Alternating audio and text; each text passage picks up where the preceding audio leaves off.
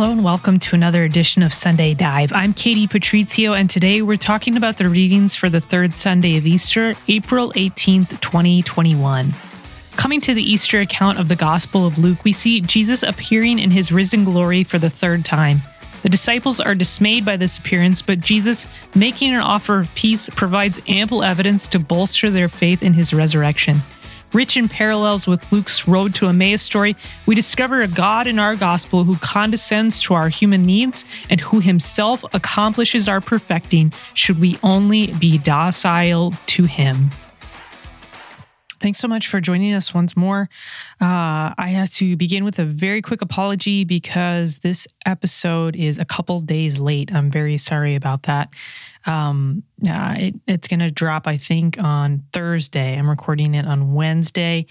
I was uh, home in California over the weekend uh, for my grandma's funeral. So, if you think of it and want to say a prayer for the repose of the soul of my grandma, her name was Marilyn. Um, that would mean a lot to me. Um, had uh, great visit with a bunch of my aunts and uncles and uh, uh, cousins and my immediate family, and it was good. So I'm back and back at the microphone. And today we are diving into our readings um, for the third Sunday of Easter. And our readings today come from the Gospel of Luke, actually. So we're in the cycle where we read through Mark. We were reading a fair amount from John um, when it came to Triduum and Easter. And now we have a little cameo from Luke. So our gospel today is from Luke chapter 24, verses 35 through 48. Let's read it together. And as usual, I'm reading from the Revised Standard Version. Then they told what had happened on the road and how he was known to them in the breaking of the bread. As they were saying this, Jesus himself stood among them and said to them, Peace to you. But they were startled and frightened and supposed that they had saw a spirit. And he said to them, Why are you troubled? And why do questionings rise in your hearts? See my hands and my feet, that it is I myself. Handle me and see, for a spirit has not flesh and bones, as you see that I have. And when he had said this, he showed them his hands and his feet, and while they still disbelieved for joy and wondered, he said to them, Have you anything here to eat? They gave him a piece of broiled fish, and he took it and ate before them. Then he said to them, These are my words which I spoke to you while I was still with you, that everything written about me in the law of Moses and the prophets and the Psalms must be fulfilled. Then he opened their minds to understand the scriptures and said to them, Thus it is written that the Christ should suffer and on the third day rise from the dead, and that repentance and forgiveness of sins should be preached in his name to all nations, beginning from Jerusalem. You are witnesses of these things. Luke chapter 24, verses 35 through 48. Before we get into the nitty gritty of our readings together, let's talk about a little bit of the context. So this is this account for us, this appearance of our Lord is the third appearance of the risen Christ in the Gospel of Luke. The first appearance is implied, okay? So at Luke 24, 34, which is just actually the verse right before our gospel picks up, um, we're told that Peter has seen the Lord. Okay, so implication that Jesus has appeared to Peter. And the second appearance is the appearance on the road to Emmaus. And now, I guess technically speaking, we don't know which came first. Uh, but we have the appearance on the road to Emmaus. And then thirdly, we have the appearance here in our gospel. Okay, so this is the third time in the gospel of Luke since Jesus' resurrection that he has appeared to his followers. And this appearance account here immediately follows his appearance to the two on the road to Emmaus, and it has clear parallels with the episode of the road to Emmaus. So, for example, in the road to Emmaus, we have Jesus appearing, but uh, the disciples not comprehending that it is Jesus. In a similar way, here in our gospel, we have Jesus appearing, and sure, they recognize that it's Jesus, unlike the disciples on the road to Emmaus, but there's still like a lack of comprehension. They're incredulous about Jesus's appearance, and they think that he is uh, perhaps a ghost, a spirit, right? So Jesus' appearance is not initially comprehended. On the road to Emmaus, Jesus provides instruction, including instruction in Scripture. Uh, he he provides uh, evidently a lot of instruction in Scripture. Jesus does the same thing here. He instructs them. He instructs them to investigate him, and he also does a little bit of instructing them on how he fulfills the scriptures like he did on the road to Emmaus. Okay, so those those parallels as well. In both stories, there's also eating that takes place, right? In the road to Emmaus account, the disciples eventually recognize, recognize Jesus in the breaking of the bread. And in this account, they, uh, in many ways, recognize Jesus, if you will, when he eats. And we'll get into that in more detail. How Jesus' is eating helps them to quote unquote recognize Jesus or perhaps you might say believe that it's actually him. And then finally, uh, in both episodes of the Road to Emmaus and then the appearance here in our gospel, uh, Jesus makes a supernatural departure. You probably remember from the story of the Road to Emmaus that as soon as they recognize him, he disappears from their midst. Now, this detail is not actually contained in uh, the verses that make up our gospel, but if you kept reading past where our gospel ends at verse 48 to uh, three verses later at verse 51, you would get to the miraculous ascension of Jesus into heaven. And those are kind of like coupled together almost. Now, we understand from the other gospels that Jesus actually remained with the disciples for a time. But for the sake of the st- the telling of Luke's story, he kind of conflates the two, or at least omits that time period. Nevertheless, uh, Jesus miraculously, supernaturally departs from them in our episode here, as well as in the episode of the road to Emmaus. So we have those parallels that kind of show us that these these two episodes are related. And again, the road to Emmaus story directly precedes what makes up our gospel here today. And so on the third Sunday of Easter last year, we read the road to Emmaus story. This year, the Gospel of Luke picks up here on the third Sunday of Easter, uh, pretty much right where we left off last year on the third Sunday of Easter. So we're picking that up, and we see that these two episodes are very related and almost form a kind of cohesive whole. With that being said, with that kind of context in mind, let's just dive into the gospel and and uh, comb through it and find the beautiful details that are always hidden for us in Scripture. So we have this introduction at verse 35 that alludes to the road to Emmaus story. Then they told what had happened on the road and how he was made known to them in the breaking of the bread. As they were saying this, Jesus himself stood among them and said to them, Peace be with you.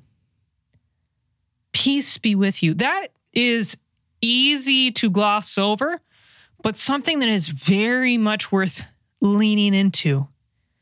Peace be with you. Now, put yourself in the shoes of the disciples. I know I've said this in previous podcasts, perhaps even on, you know, the third Sunday of Easter last year, that when Jesus appears to his disciples after the resurrection, which is after his passion, which is after he has been abandoned by all but one of his 12 closest followers,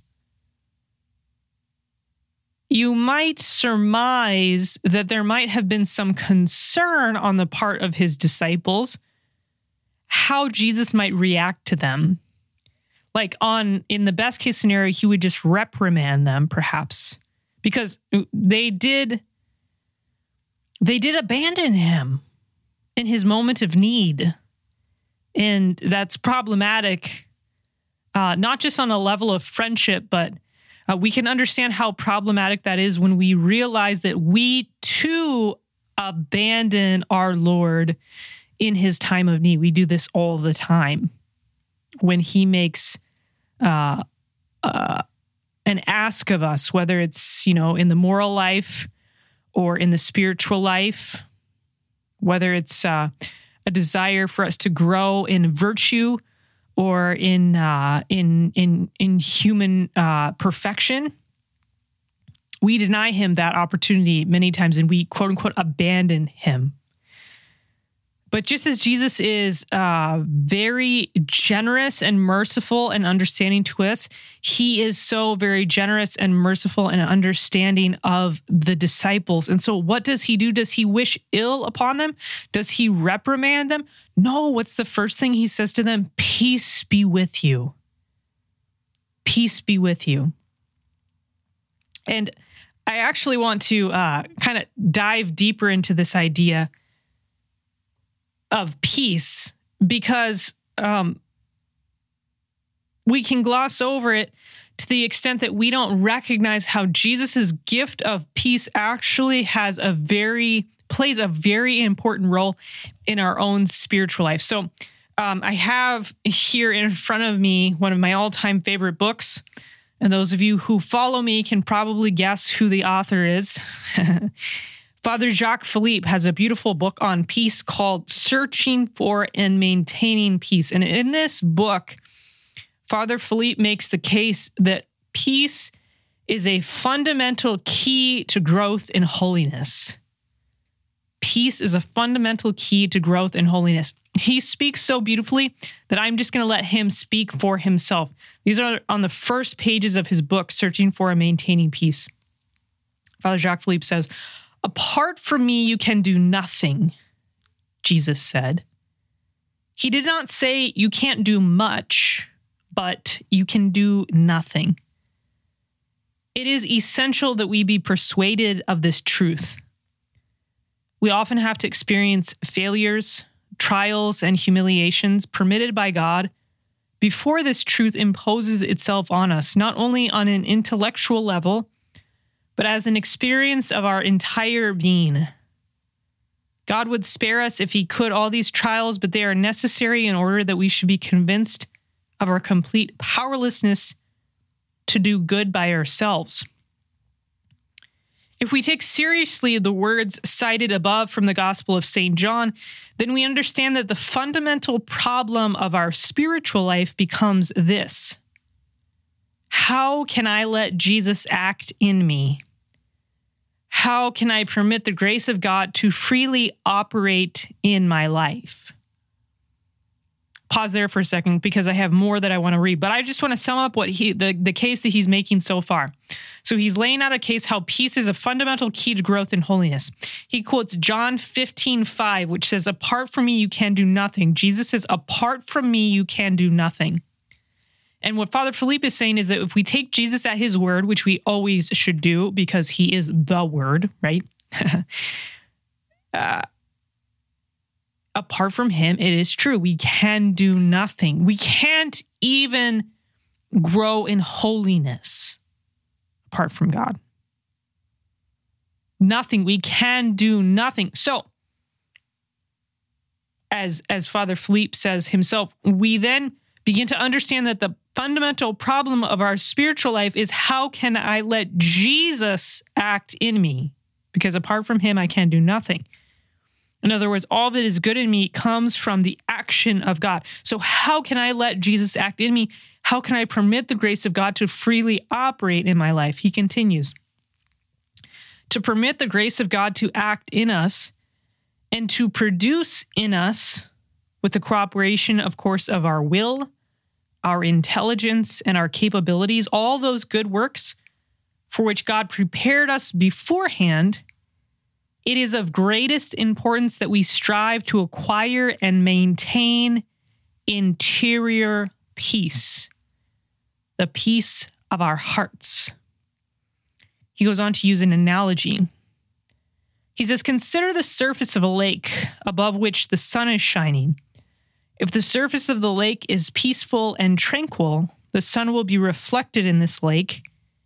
And the more pe- peaceful the lake, the more perfectly will it be reflected. If, on the contrary, the surface of the lake is agitated, undulating, then the image of the sun cannot be reflected in it. It is a little bit like this with regard to our soul in relationship to God. The more our soul is peaceful and tranquil, the more God is reflected in it, the more his image expresses itself in us, the more his grace acts through us. On the other hand, if our soul is agitated and troubled, the grace of God is able to act only with much greater difficulty. All the good that we can do is a reflection of the essential good, which is God. The more our soul is peaceful, balanced, and surrendered, the more this good communicates itself to us and to others through us. Beautiful, beautiful idea. Okay, so Jesus gives peace uh, he utters the first words he utters to them um, when when he appears to the 12 after his resurrection peace be with you is not only an affirmation that our god is a merciful god a loving god an understanding god but it's this beautiful idea that recognizing that apart from him we can do nothing that what we need to dispose ourselves to God, to allow Him to work in us, to perfect us, to make us holy, is peace. And so Jesus grants that peace to us. And our, I, I think Father Philippe would make the case that our only job is to then maintain this disposition of peace because that disposition of peace allows God then to work in us. It's this notion of docility, allowing God to move in us because only his moving in us can cause us to be holy, can cause us to be perfected. And so we should have a bias towards peace. If we want to talk about how to be efficient in growing in holiness, which is uh, kind of an awkward, those are two awkward words to kind of put in the same sentence holiness and efficiency. Um, because uh, you know I think our our desire for efficiency can sometimes actually get in the way of our holiness. This could be the topic of an entirely different podcast, but since I went here for a second, let me explain. Uh, sometimes, and Father Philippe talks about this idea as well in his book, Searching for and Maintaining Peace, we become so I- attached to the idea of our holiness, attached to the desire for holiness, attached to the quote unquote need for holiness that we grow frustrated by our lack of holiness and then we lose our peace and then we grow inefficient in growing in holiness. So sometimes our human idea of efficiency actually makes us inefficient in growing in holiness. So then let's ask ourselves, how do we have like divine efficiency, if you will, versus like this human efficiency where we just want sainthood now, right now, Lord? How do we have divine efficiency? By having a bias for peace like almost deciding that if there's one thing I'm going to do today, it's going to be to make sure that I never lose my peace.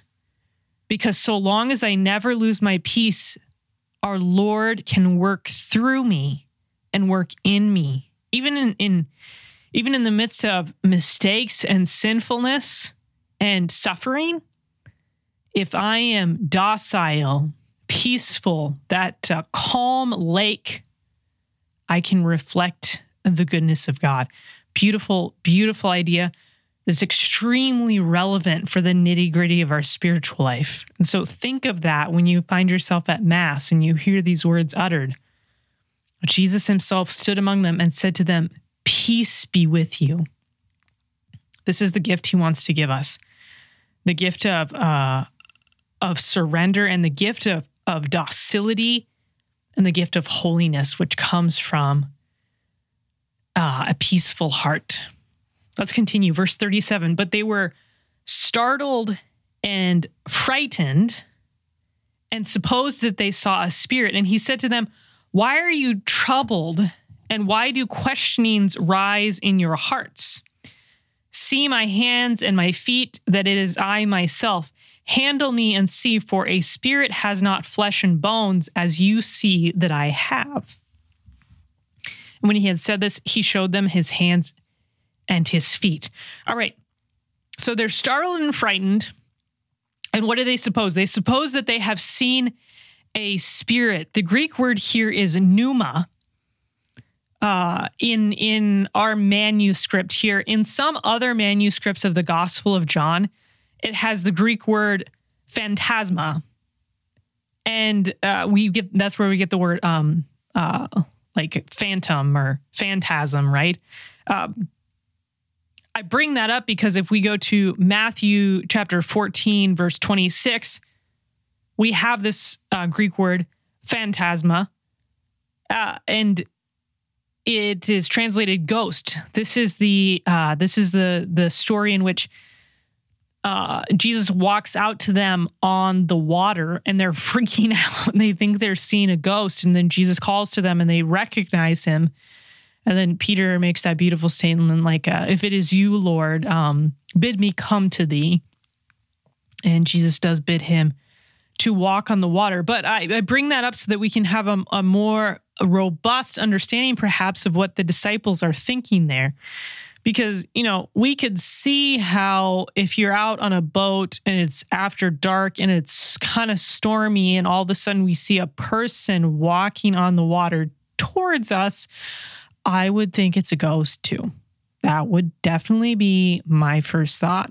And so i uh I bring that up because I think we've gotten so used to the idea of Jesus being risen of Jesus's resurrection being a reality that it's hard for ourselves to it's hard for us to put ourselves in the shoes of the disciples.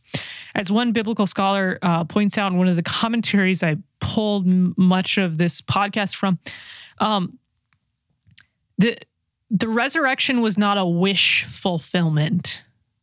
Like we uh as Christians and then even scholars have come to kind of argue or at least subconsciously believe that Jesus being resurrected from the dead was a wish fulfillment. Like as soon as Jesus had died, the disciples were like wishing that he would be raised from the dead. That was not on their radar. And uh, I think there's good evidence for that throughout the Gospels when Jesus makes predictions of his passion and alludes to his resurrection, and the disciples just don't get it. So they were not expecting this. And so we can understand why they were startled, why they were frightened, and why they supposed that they were seeing a pneuma, a spirit, right? But how does Jesus respond? With gentleness and with kindness. Why are you troubled? Why do questionings rise in your hearts? So the disciples are troubled. Jesus himself points it out interestingly, again, we can turn to the Greek and we can discover that this is the same word in Greek that also occurs earlier in Luke, at Luke chapter 1, verses 12, and then also at verse 29. And it's applied to Zechariah first, and then it's actually applied to Our Lady. I bring this up, I draw this, uh, this uh, connection because uh, we don't want to fault the disciples for being troubled. And if uh, Our Lady herself was troubled, or perhaps another uh, translation is perplexed, confused, uh, certainly we cannot fault her because she was perfectly docile to the Holy Spirit and open to the will of God. And so it's not so much the fact of being troubled that's important, but it's the response to that troubledness. Remember, Zechariah doesn't necessarily respond with an act of faith. And so he is uh, he's rendered mute for the duration of of uh, John the Baptist's, um, or, or I should say, his wife Elizabeth's pregnancy. Mary, on the other hand, Our Lady, she responds with an act of faith. And so The fact that she is troubled is not problematic. And so, what our Lord, the implication is that what our Lord wants, not only from us, but also from the disciples here in our gospel, is a response of faith. He's not desiring that they not be troubled, perplexed, confused, but that that not prevent them from believing. Now, this is an important point, especially in our culture we can look again at uh, first and foremost Our Lady because she had she responded with an act of faith. Um, she didn't know all the details, but she trusted in God. How many times do we refuse to believe something or make a full assent to God because uh, we don't have all the facts? Or because the revelation provided in scripture doesn't answer all of our questions to a T. In other words, it brings in a certain level of doubt still. Um, but as I like to point out to people, there are uh, there are dozens of things which we believe that we also don't know 100% for certain. For example, that the earth is round, um, that the sun will come up tomorrow. Now, I know some of you are going, oh, no, I know that. And I know that there are there's real evidence for all of these things, but we can get into a philosophical discussion about how do you actually 100% know something? Is it even possible to know something without any level of uncertainty, without any possibility of semblance of doubt?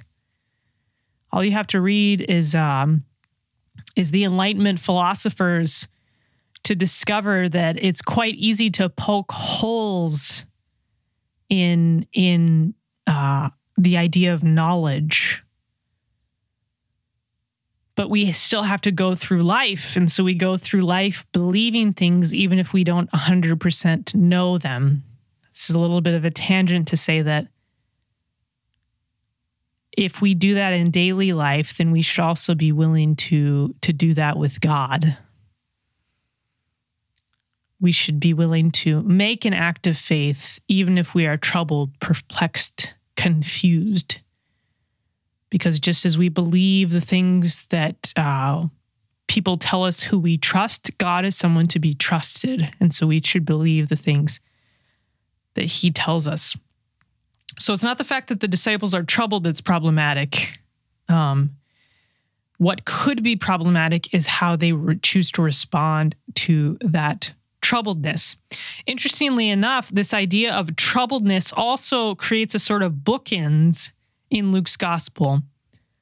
So we brought up that this Greek word occurs in Luke chapter 1, verses 12 and 29. And what is uh, what is the cause of troubledness at the beginning of Luke's gospel? This idea of the incarnation of God becoming man. You can understand how that would be troubling, perplexing, confusing. God becoming man.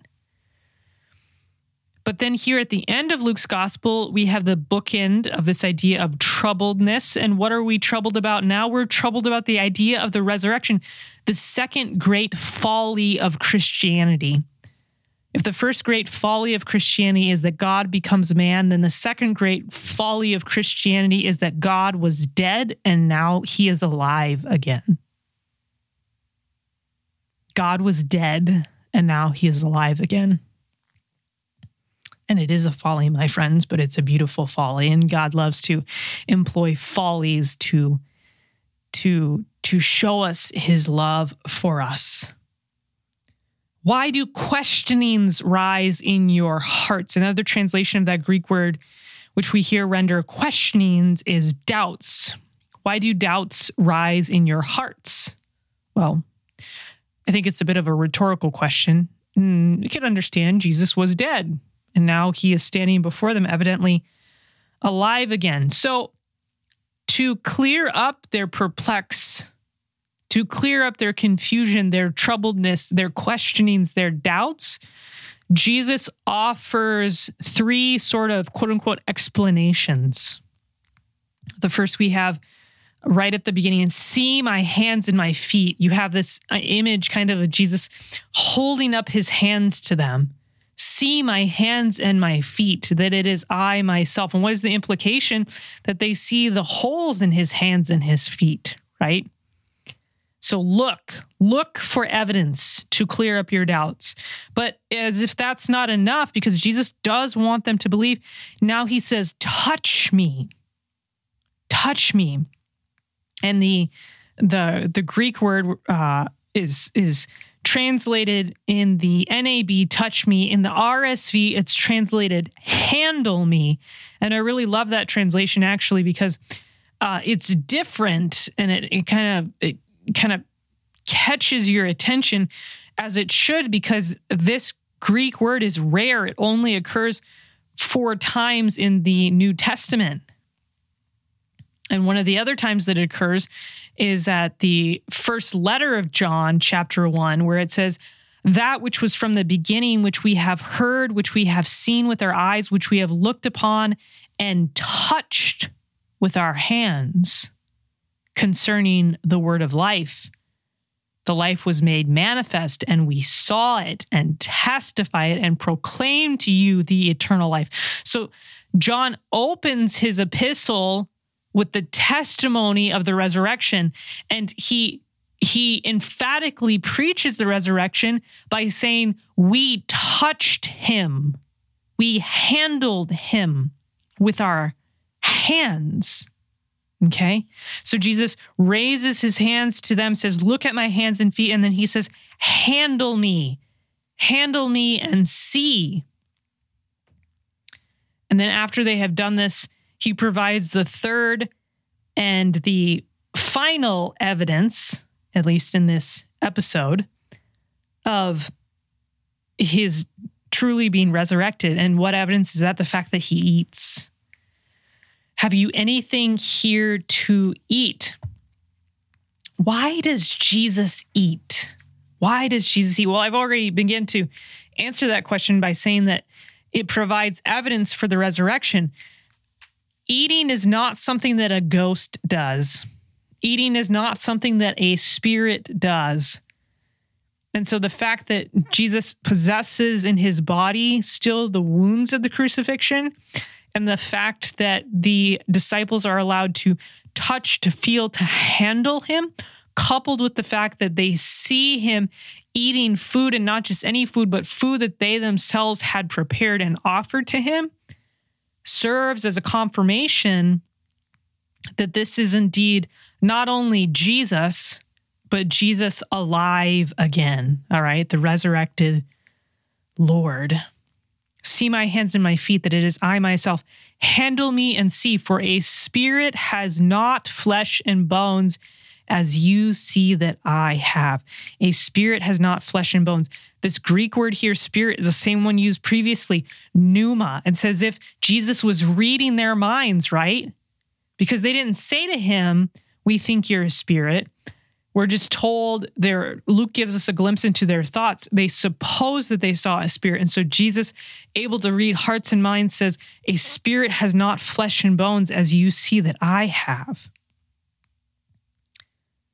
Ignatius of Antioch, Origen, and Eusebius, these are all um, early church writers. How early? Pretty early. Ignatius of Antioch died in the first half of the second century. So somewhere somewhere between like 100 and 150 AD. I know that's a broad range, but we're not really sure when he passed. Um, but he lived very, uh, relatively speaking, quite close to the time of our Lord. He's also considered one of the apostolic fathers. Okay, who are the apostolic fathers? They are Ignatius of Antioch, Clement of Rome, Rome, and Polycarp of Smyrna.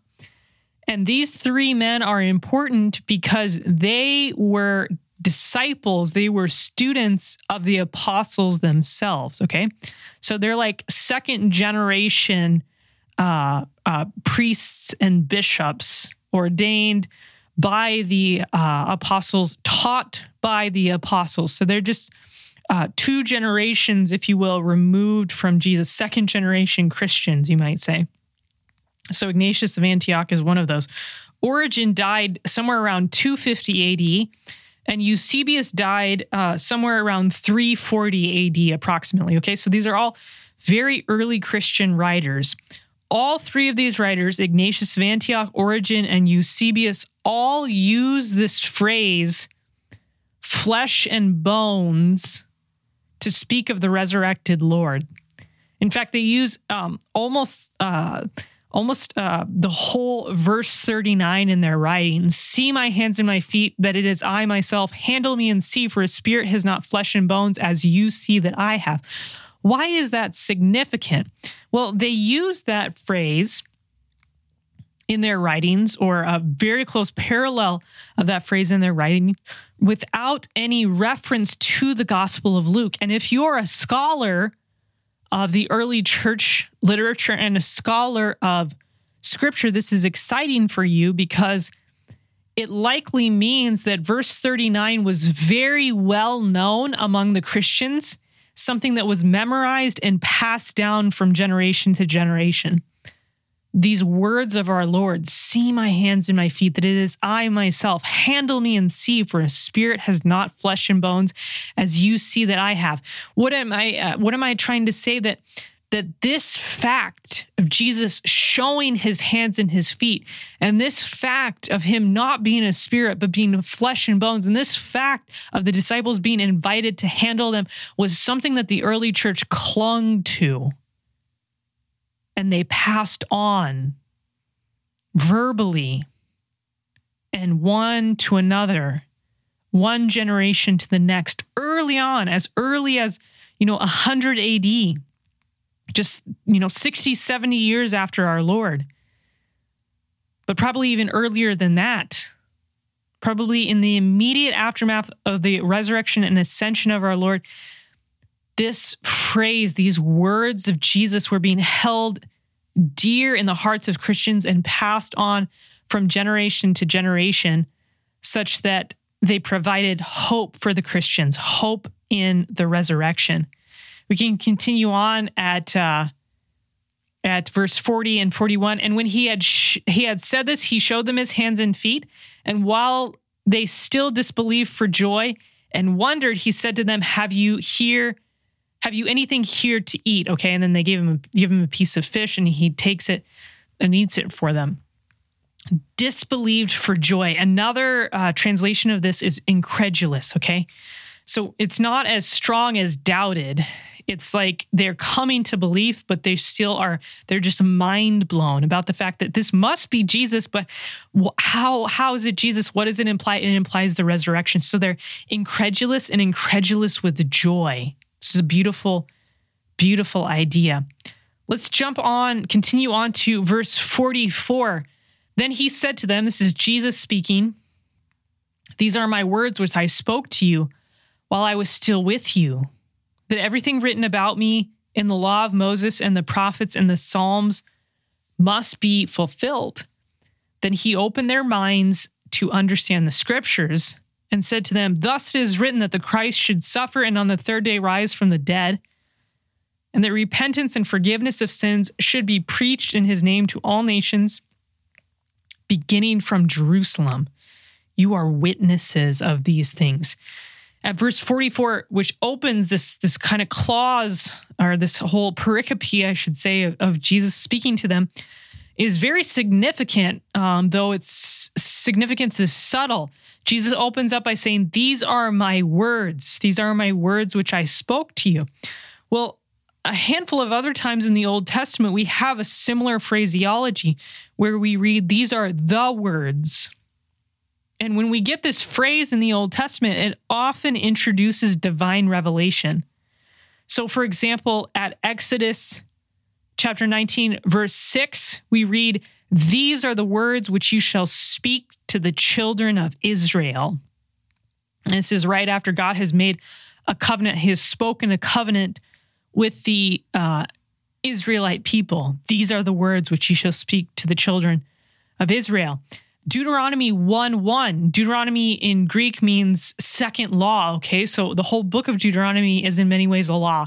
And it begins the very first words of Deuteronomy. These are the words that Moses spoke to all Israel beyond the Jordan in the wilderness. Okay. These are the words. And so when Jesus says, he introduces kind of his explanation, his exposition of scripture and revelation in the Old Testament and his connections with it. He's, he begins by saying, These are my words.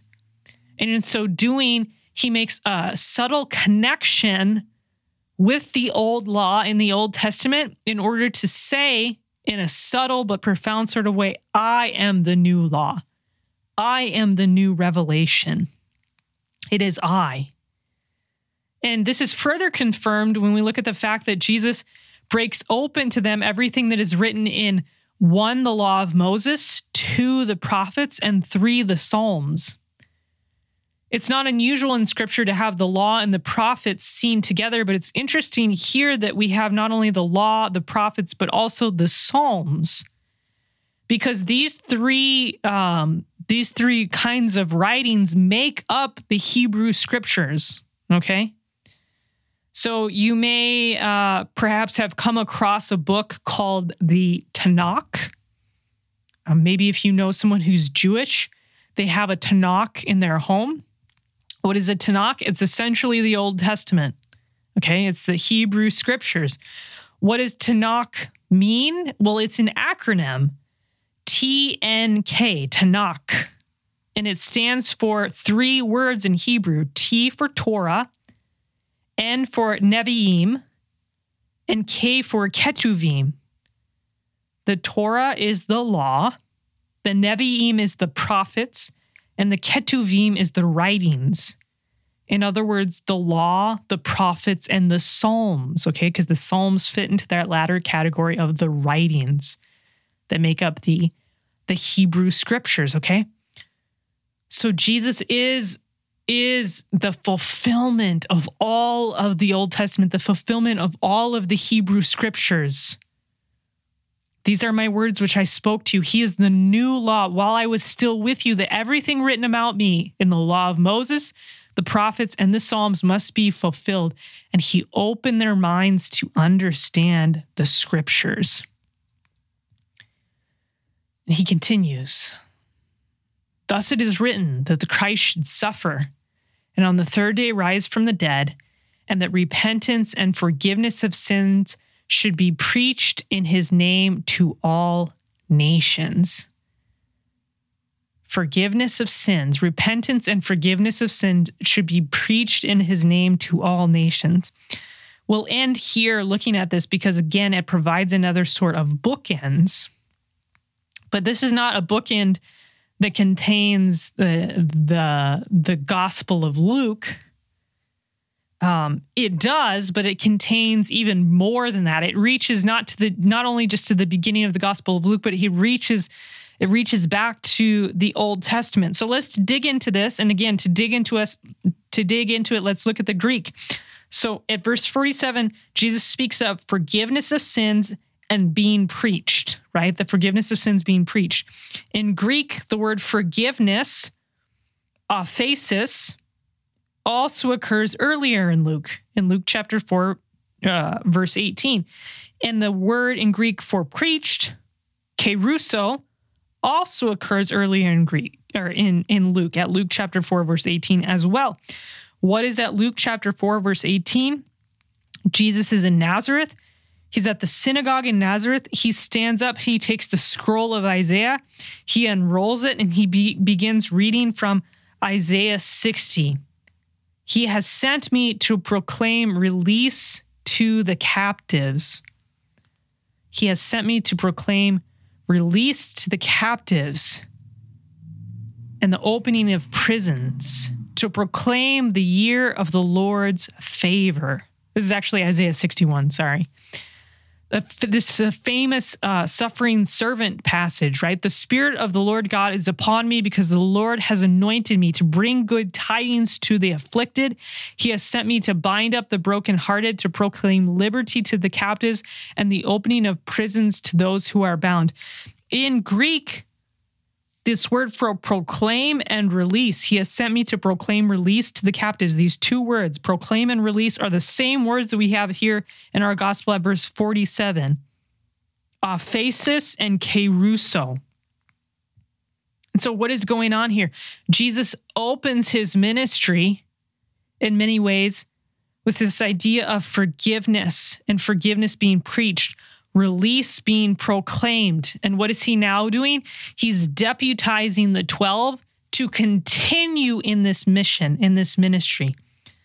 And what's fascinating about this idea and that rounds it out to be even more profound than it is on the surface is the idea of of the the year of the Lord's favor. Okay, so what is Isaiah referring to in chapter 61 when he speaks of proclaiming the year of the Lord's favor? He's actually referring to something very particular and something technical in Judaism. He's arguably referring to the Jubilee year, which was the uh, uh, uh the either the 49th year or the 50th year, but it was essentially like um, so it's uh, you know, seven times seven years. So that gives you 49 years, right? So it's this double seven. So it's this like covenant fulfillment, and seven being the idea of like the perfect number. And so during the Jubilee year, we would have uh, release of Israelite debt slaves. Okay. So the practice was in in first century many first century cultures is that if you had debt and you could not repay the debt, you were enslaved, okay? So during the Jubilee year, the Jewish Jubilee year, which came every 49 50 years, there's debate as to whether it was the 50th year or the 49th year where it was celebrated. Nonetheless, this idea of the 7 and 7, seven sets of 7 years, this Jubilee year was proclaimed, which meant release of Israelite debt slaves so that they could return to their families and also the allowance of reclamation of ancestral lands. What is the significance of this? Well, I'll turn to the um, Catholic Bible Dictionary edited by Dr. Scott Hahn, and it says this Christians should understand Christ as the true Jubilee. The ancient Jubilee freed servants from their bondage, restoring them to their true families and homeland. In Christ, we are freed from all that holds us in bondage sin, death, and the devil. He restores us to our true family, the family of God, and our true homeland, heaven. So, just as the Jubilee year allowed for debt slaves to be returned to their families and for ancestral lands to be returned to their ancestors, so also the new Jubilee declared by Christ himself in the new jubilee which is in many ways which is Christ himself allows for us to return to our true family the family of God and our true homeland heaven. Interestingly enough every time the jubilee year came around it was announced on a particular feast in the Jewish liturgical calendar.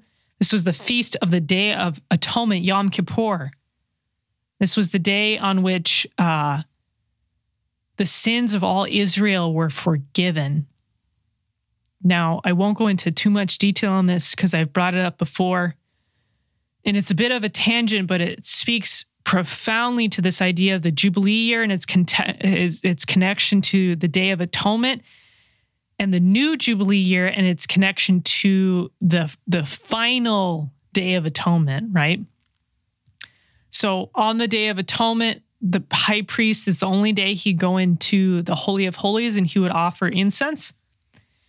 And while he was in the Holy of Holies, a scarlet cord would be tied around the door. And year after year after year, there was this miracle of the scarlet cord in which that scarlet cord, while the high priest was in the Holy of Holies offering incense, it would miraculously turn white. And the Jewish people saw this as a sign that uh, God had indeed forgiven their sins.